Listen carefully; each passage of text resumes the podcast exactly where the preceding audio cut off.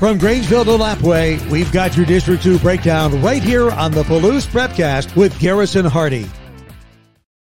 That's right. Welcome into another edition of the Palouse Prepcast here on idahosports.com, your weekly breakdown of all things District 2 in the state of Idaho. I'm Brandon Baney, and now I'm joined by the man who uh, spent money on the Ryan Leaf autobiography, willing money on the Ryan Leaf autobiography. Garrison Hardy. Garrison, what's going on?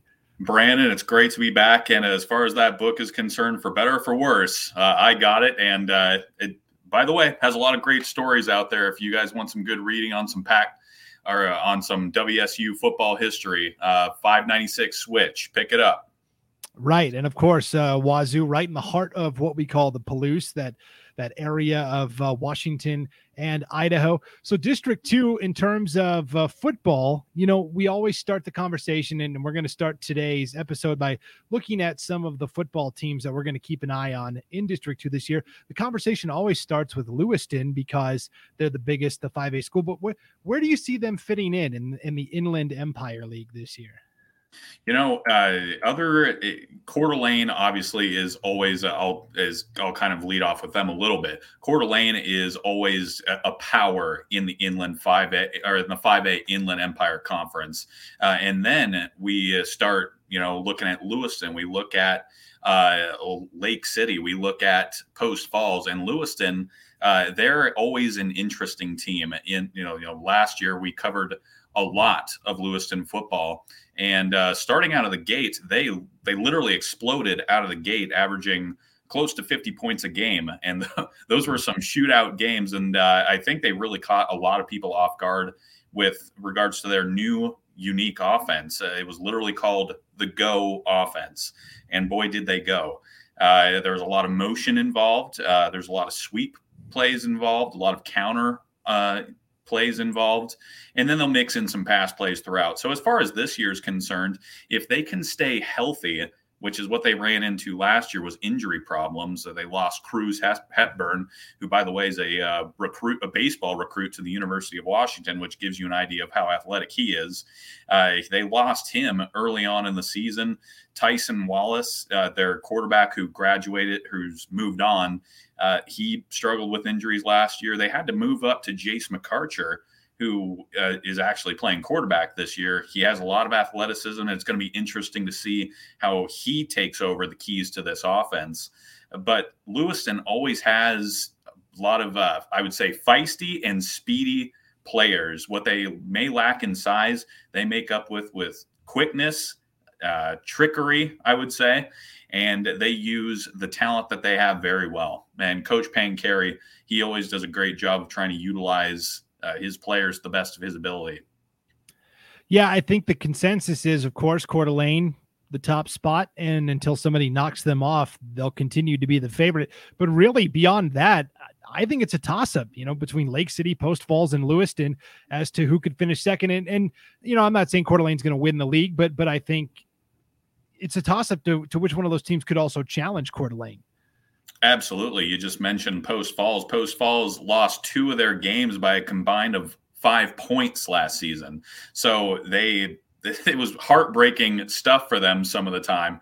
And then uh, they lost a lot of talent on the offensive side of things, but uh, on the defensive side of things, they have one of the best cornerbacks in the state of Idaho coming back, who, by the way, led the state of Idaho in interceptions last season, and that was Zachary Clark.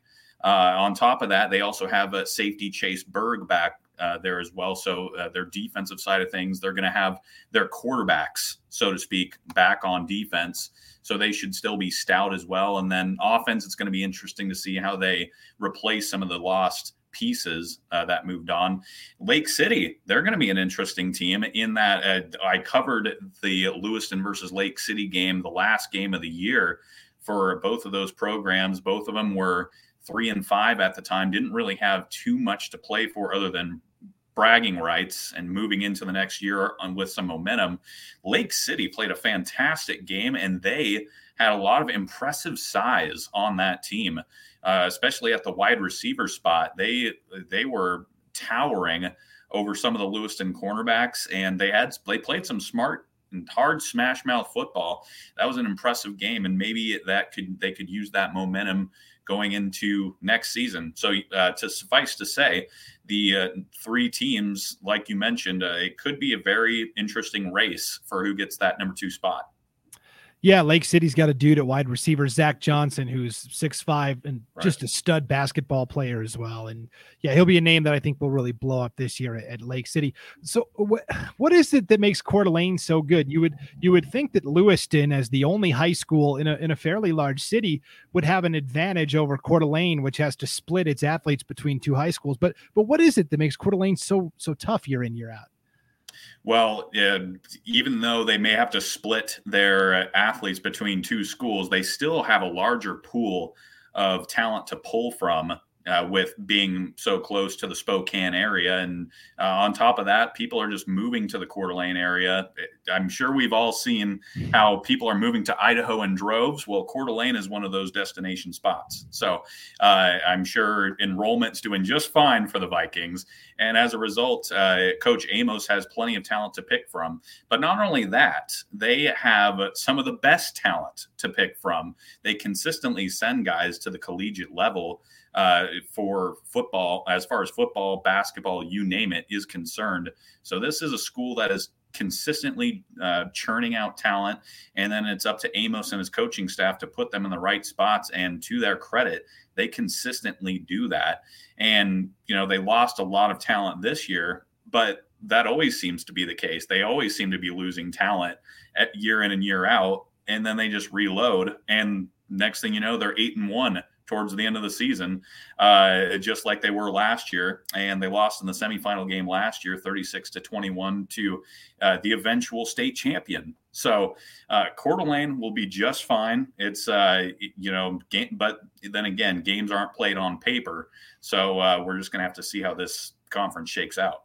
That's right. You talked about the population influx that's really flooding Coeur d'Alene. Are, are you seeing that in the Palouse? I know you're in Moscow and in, in, Lewiston. Is that happening where you're at?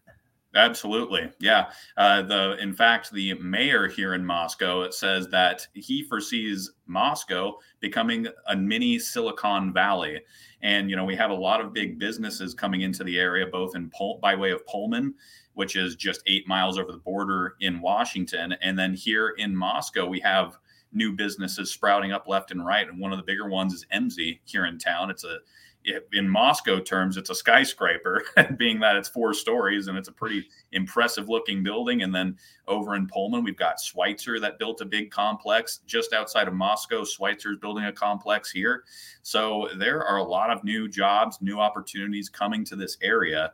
Uh, and it just seems to be the case all over Idaho. Yeah, I think during the pandemic, we all learned how to work from home. And I think a lot of businesses saw that, hey, this model can actually work. And if you work from home, then of course, why wouldn't you want to live in Idaho, right? It's a beautiful Absolutely. We've got the scenery. We talked about that last week in week one. Yeah, absolutely. So uh, let's let's talk about Lewiston. You, you, mentioned out of the gate last year they they got into some shootouts. That that first game of the year with Kuna was really an eye opener because right. Kuna, you know, had had a lot of success. Uh, the defending 4A state champs. That was their first game back up at 5A, but it was a back and forth wild game. And then, yeah, like you said, injuries kind of caught up with the team we think the offense is going to be pretty awesome again with McArcher and, and Cruz Hepburn back, but but defensively, how does Lewiston stop the opposition from putting up the points? The way I look at it is Lewiston really tries to confuse the offensive side of the ball. So I'm going to bring up Washington State again. I always do. I always find a reason to. but WSU, uh, when Alex Grinch was the defensive coordinator here, they had a thing called Speed D. And WSU definitely did not have the size to compete with a lot of other Pac 12 schools. So what they did is they shifted the defensive line numerous different directions. They rotated the linebackers in and showed pressure from numerous sides of the ball. And it kind of became a game of cat and mouse. Who's going to blitz from where? What all should we be shifting our protection to? That's kind of what Lewiston does. Uh, as far as last year's concerned, they they would uh, shift the defensive line uh, one way or the other, and then the linebackers and sa- even the safeties would come up and show as though they were going to blitz. Sometimes they would blitz, sometimes they would drop back into coverage. So, yeah, from our Jason and I spot in the booth, you know, we we never knew where the pressure was going to come from.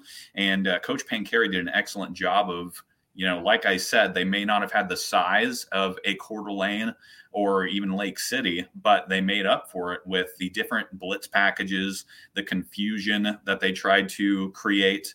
Uh, they did an excellent job of that. So defensively, if they can stay healthy, that's that's always the caveat with Lewiston because they may not have the numbers of the some of the other schools in their conference. Uh, they're going to be a force to be reckoned with, and even when towards the end of the season when they were lower on numbers they played stout tough football and that's what you can always expect out of lewiston just blue collared hardworking players yeah, the schedule last year was a little wonky because of COVID 19. So basically, Lewiston played everybody in the league twice. The 1st mm-hmm. time it was a, a non conference game, and then the second time was really the game that counted. H- how hard was that for Lewiston having to? You obviously want to have a good showing, and in terms of the playoff picture in an at-large berth, you need as many wins as possible, even if it's non-conference. But at the same time, you don't want to show all your cards in the first matchup and then lose the game that really counts in the conference slate. I mean, how how much of a headache was that last year for for Coach Pancheri and the staff? Oh, it was a big headache. You look at the first couple of games where they're averaging pretty much 50 points per game. Uh, the the other teams had never seen an offense like this, and it is incredibly rare. Uh, but there's this thing called game tape. And once the first couple of games happened, other teams took notice of those crazy numbers that Lewiston was putting up, and they were able to kind of start identifying maybe some tells in Lewiston's offense. And as a result, you know, we saw a lot of packed lines of scrimmages the rest of the season for Lewiston. So, you know, Lewiston would certainly get them on a couple of occasions where they can maybe get to the outside in their sweep actions, but eventually the teams just started crowding both sides, uh, both defensive ends, and made Lewiston kind of have to pick one or the other. Are they going to go up the middle or uh, and try to force their way through, or are, are they going to have to try to force their way onto the outside? So a lot of eight man boxes became an issue for Lewiston. And uh, even if they did a pass play to try to counteract that, they were still getting pressured like crazy. And uh, the quarterbacks were, you know, having a hard time dealing with that pressure sometimes. But uh, Pancheri and his staff have had a, you know, an off season to uh, work through these problems. So it's going to be interesting to see some of the counters that they come up with. That's one thing I've always admired about Pancheri and his staff is they are always coming up with new ways to counteract some of these defensive schemes that they've been seeing. And now he's got a whole offseason worth of it. Yeah, the coaching is uh, first rate in the uh, Inland Empire League across the board. All four coaches are obviously very talented at what they do. So yeah, it's it's more of a traditional schedule this year. Only one time through the conference slate when you look at Lewiston's schedule, they open with Kuna. That's going to be a game in Lewiston. That that's going to be a fun game, I think, right out of the gates. And then they also host Madison. That's coming all the way from Rexburg. Two games at home off the bat. How much of an advantage will that be? Oh, I think it's a big one. You know, it, especially when you think of travel. Uh, that's that I don't care what people say. That takes a toll on an athlete's body, especially you know with the game as violent as football. Uh, it, right, the idea of getting on a bus for a long ride, either to a hotel or all the way back home, not exactly something I was looking forward to in my days of playing. So, uh, for Lewiston to get the chance to not only get to practice at home as well as just you know show up to the game and go through their normal routines in the comfort of their own stadium in front of their home fans. Uh, i think that's a great way to kick off the season. And you know, over time, obviously travel is going to come into play. But to get those first two games at home, especially if they're able to get off to a good start, pick up a couple of wins, maybe get some momentum rolling for the, you know, later on in the season and then the second half of the season where the playoffs really start to loom and the conference games come into play, uh, I think that could be big uh, for the Bengals. Another factor that'll work in their favor, I think, is the reintroduction of some opponents from Washington. Lewiston is going to play Clarkston and Eisenhower High from Yakima mm-hmm. in back to back weeks. And because the playoff seeding is based on this max preps rating, if those teams in Washington do well, that's only going to boost up Lewiston's stock, right? Absolutely. And uh, you bring up Clarkston, the Battle of the Bridges, as they call it down in the uh, in the LC Valley. That is always a fun game to go to, and you know, even though it's a it's a heated rivalry, but there's always a lot of respect between those two schools. Um, you know, I've been to numerous Golden Throne games for the basketball side of things, and uh, but then on the football side of things, Lewiston has had the upper hand recently, so uh, that's going to be interesting to see how this one shakes out when they uh, finally are able to reconnect. And last year, you know, COVID uh, had reared its ugly head, and uh, the Washington side of schools had to wait till the spring. So that's going to be refreshing to see that game back in its rightful place. And I'm sure the Lewiston fans will agree yeah, I, I, think everybody's excited to see those cross-state rivalries uh, renew uh, throughout North and, and West Idaho. Let's talk about. So we've kind of covered uh, Lewiston at the 5A level. Let's swing all the way down to the 1A ranks and the eight-man football circuit. The White Pine League, year in year out, is so fun and entertaining and for the most part, we think of it as a pretty competitive, wide open league, but really Prairie has kind of had a stranglehold on that uh, conference for the past several years. Oh, absolutely. Coach Hasselstrom has got quite the program going out there.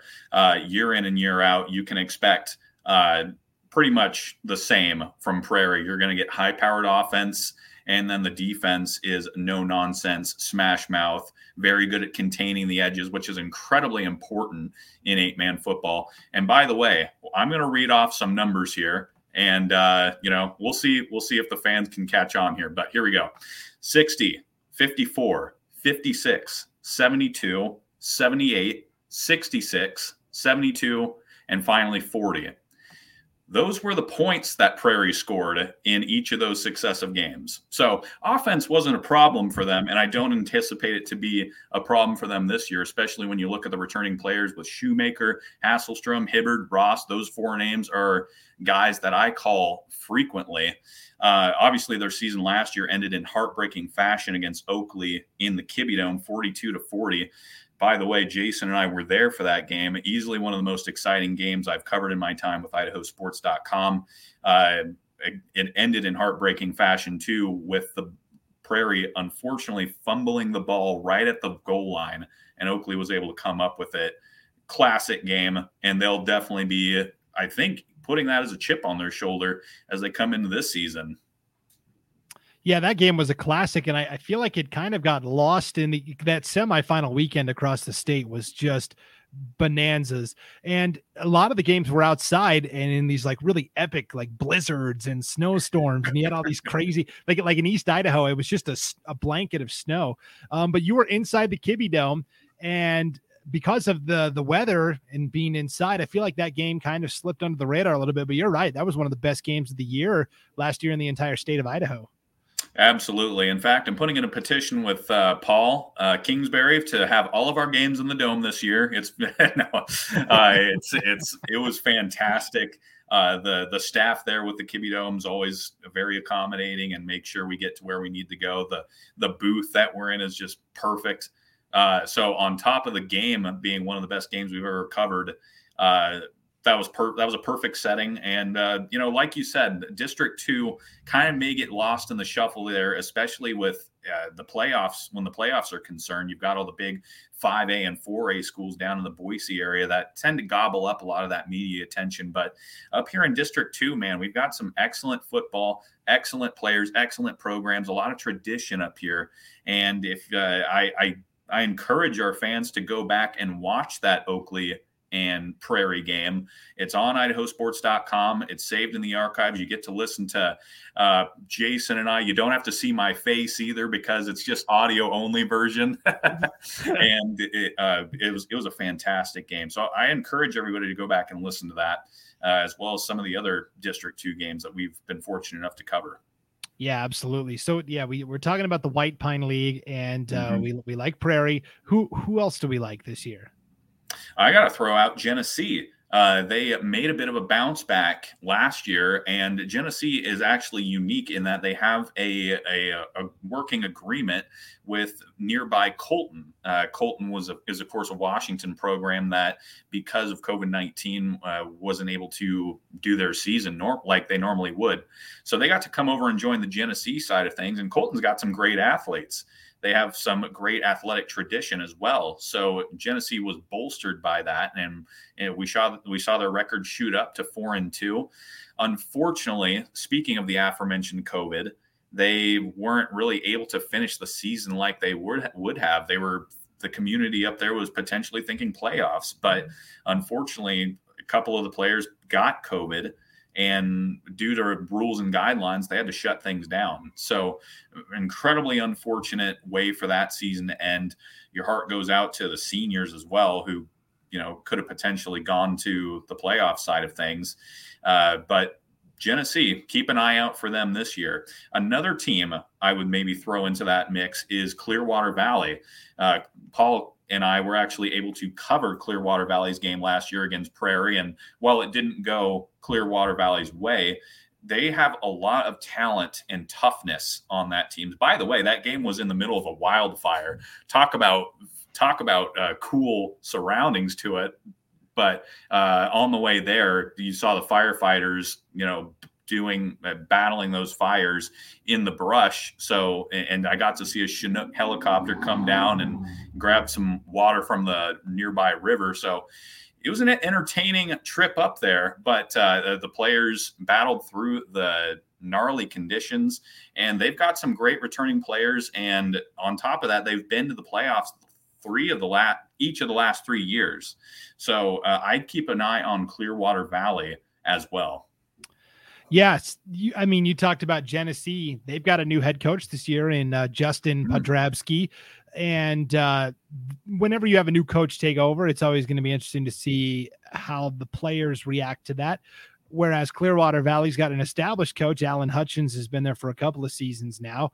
And just real quick on Clearwater Valley, they've got an absolute studded linebacker, uh, Dylan Pickering, who is, mm-hmm. you know, his size doesn't indicate his talent level. He is one of the best linebackers in the state. Well, just the fact that you brought his name up that rings bells because I called his name a lot during that game. He was making tackles left and right. But you bring up Genesee's uh, new coach, uh, Podrabski. He's uh, actually been a, a, coach for the basketball side of things with Genesee on the boys' side. So even though he may not have been with the football program, uh, he was part of the program for Genesee, so he knows he, there is some familiarity there. Before that, he was down with Lewiston with uh, Coach Pancheri on the sideline. So, and on top of that, uh, you can tell he's played some. He played college football for the U of I, had a decent decent stint at tight end, and let me tell you, he's built for it. So, so uh, the players uh, are definitely going to have you know, a player's eye view, being that you know he he walked the walk, so to speak. So uh, I'm curious to see how Podrabski handles uh, this the, the reins of this program and what direction he can take them. Yeah, it's going to be interesting to see uh, how these programs slot themselves in two through. I mean, really, like seven or eight. I mean, it, it really is a toss up. One wild card that is new is the addition of Logos playing varsity football for the first time this year. We don't know much about the program, obviously, because they've only been JV for the last two years or so. But uh, their coach Nick Holloway is pretty excited, and hey, just another tough opponent you've got to go play, right? That's right. That's right. And let me tell you, they're in the middle of two days right now, just because I know uh, one of the players, River Sumter, he actually works here in our office, but he, uh, it, yeah, they're, they're in the middle of 6 a.m. practices and then 6 p.m. practices uh, fond memories, I should say. But you got to feel for those guys. But you know, the hard work will pay off. Uh, Logos has a gorgeous, like I've said, a gorgeous facility just outside of Moscow here that hopefully we'll get to see some of. But uh, in any case, yeah, new program, new excitement there. The, I know the the fans around the school are excited to get to see some of these white pine, these other white pine programs come in. Um, and they're I've talked to River. You know, they're excited and ready to go. So uh, yeah, a lot of excitement here with the Logos Knights and uh, the Moscow area for them. Yeah, it's going to be exciting to see for sure. So, of the teams that are in the White Pine League, how many do you think are going to make uh, make the playoffs, make a deep run into the playoffs? We think Prairie. Do, do you think anybody else has the potential to go on a run? I go back to maybe uh, Genesee or Clearwater Valley, and those two uh, jump out to me in that you know Genesee is obviously getting a little bolstering from the Colton side of things, but those guys are talented, and I've gotten gotten to see the basketball side of things. Those two way athletes, they have a lot of potential to really make some noise. They did lose some players here and there, especially Dawson Durham. Uh, on uh, they lose his athleticism, but Genesee could still make some noise, and they showed out last year that they could definitely do that. Uh, obviously, COVID decided to kind of mess up their aspirations. But uh, this year, keep an eye on the Bulldogs. Uh, on the other side of things, Clearwater Valley, as you said, uh, Hutchin, uh, Hutchinson, established coach there. Pickering on the defensive side of things. Their offense uh, also has um, a lot of speed on that side of the ball. Again, what they may lack in size, they make up for in speed. Uh, and in eight man, you never know it's uh, each game it can go wildly one way or the other depending on the plays that are made the field is wide open all it takes is one missed tackle one uh, one wide open play and a game can shift from one end of momentum to the other so this could be you never know with eight man. Uh, you know, we, uh, we talked a little bit last week about 11 man versus eight man. Uh, these are the things to look out for with eight man football. Wide open play, you saw you heard some of those prairie scores well the other teams were able to put up a decent amount of points too so uh, a lot of shootouts and uh, that's why the white pine league is so much fun to cover it, it is the most entertaining league no doubt in the state of idaho uh, real quick on genesee uh, they did win the baseball state championship this past spring as well mm. and i mm. know i know a lot of those guys uh, play football as well. So they're they're used to winning already, and yeah, I'm excited to see how it all shakes out. Uh, we are next week, Garrison. We're going to start talking about like actual matchups and things like that because we we are there. We are at the like you said, two a days, and then next week, you know, soccer gets started, volleyball right. begins, a, a smattering of football. We're here. It's it's the most exciting time of the year. Absolutely. Just the the preparation, all the hard work that these players and coaches are putting into the lead up of this to kick off, literally. Uh, it's it, like you said, great time of year. Uh, high school football, college football, the NFL, football's coming back. And uh, we're obviously going to have a big portion of that here on idahosports.com. And uh, District 2, people. I'm telling you, we've got great football up here, and uh, over the course of this uh, this prepcast that uh, we're doing here, uh, we hope to bring in some of the personalities uh, from across District too. So stay tuned, and uh, like you've said, I'm I'm just incredibly excited. It's this time of year.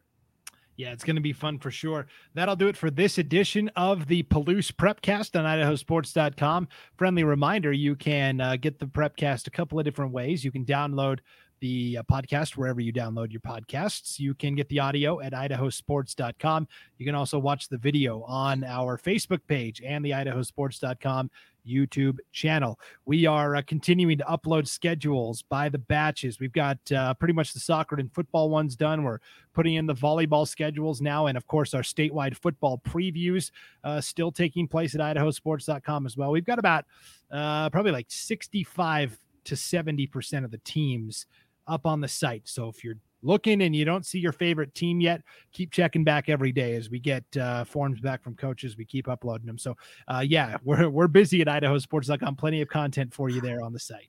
Yeah. By the way, shout out to, to you, Brandon. I mean, with all the work you're putting in, I'll, I'll I'll consistently read some articles here and there from idahosports.com, and I'll always see your name somewhere in there. So, uh, ladies and gentlemen, Brandon's hard at work bringing a lot of good content to idahosports.com. If you want your preseason preview across the entire state from every division, every conference, you name it, uh, we have it here on idahosports.com. And then, of course, we're going to bring it to you live uh, when these games start kicking off. Yeah, it's going to be fun. That's for sure. So that'll do it for the Palouse Prepcast. Thanks for tuning in. For Garrison Hardy, I'm Brandon Baney. We'll see you back here next week on idahosports.com.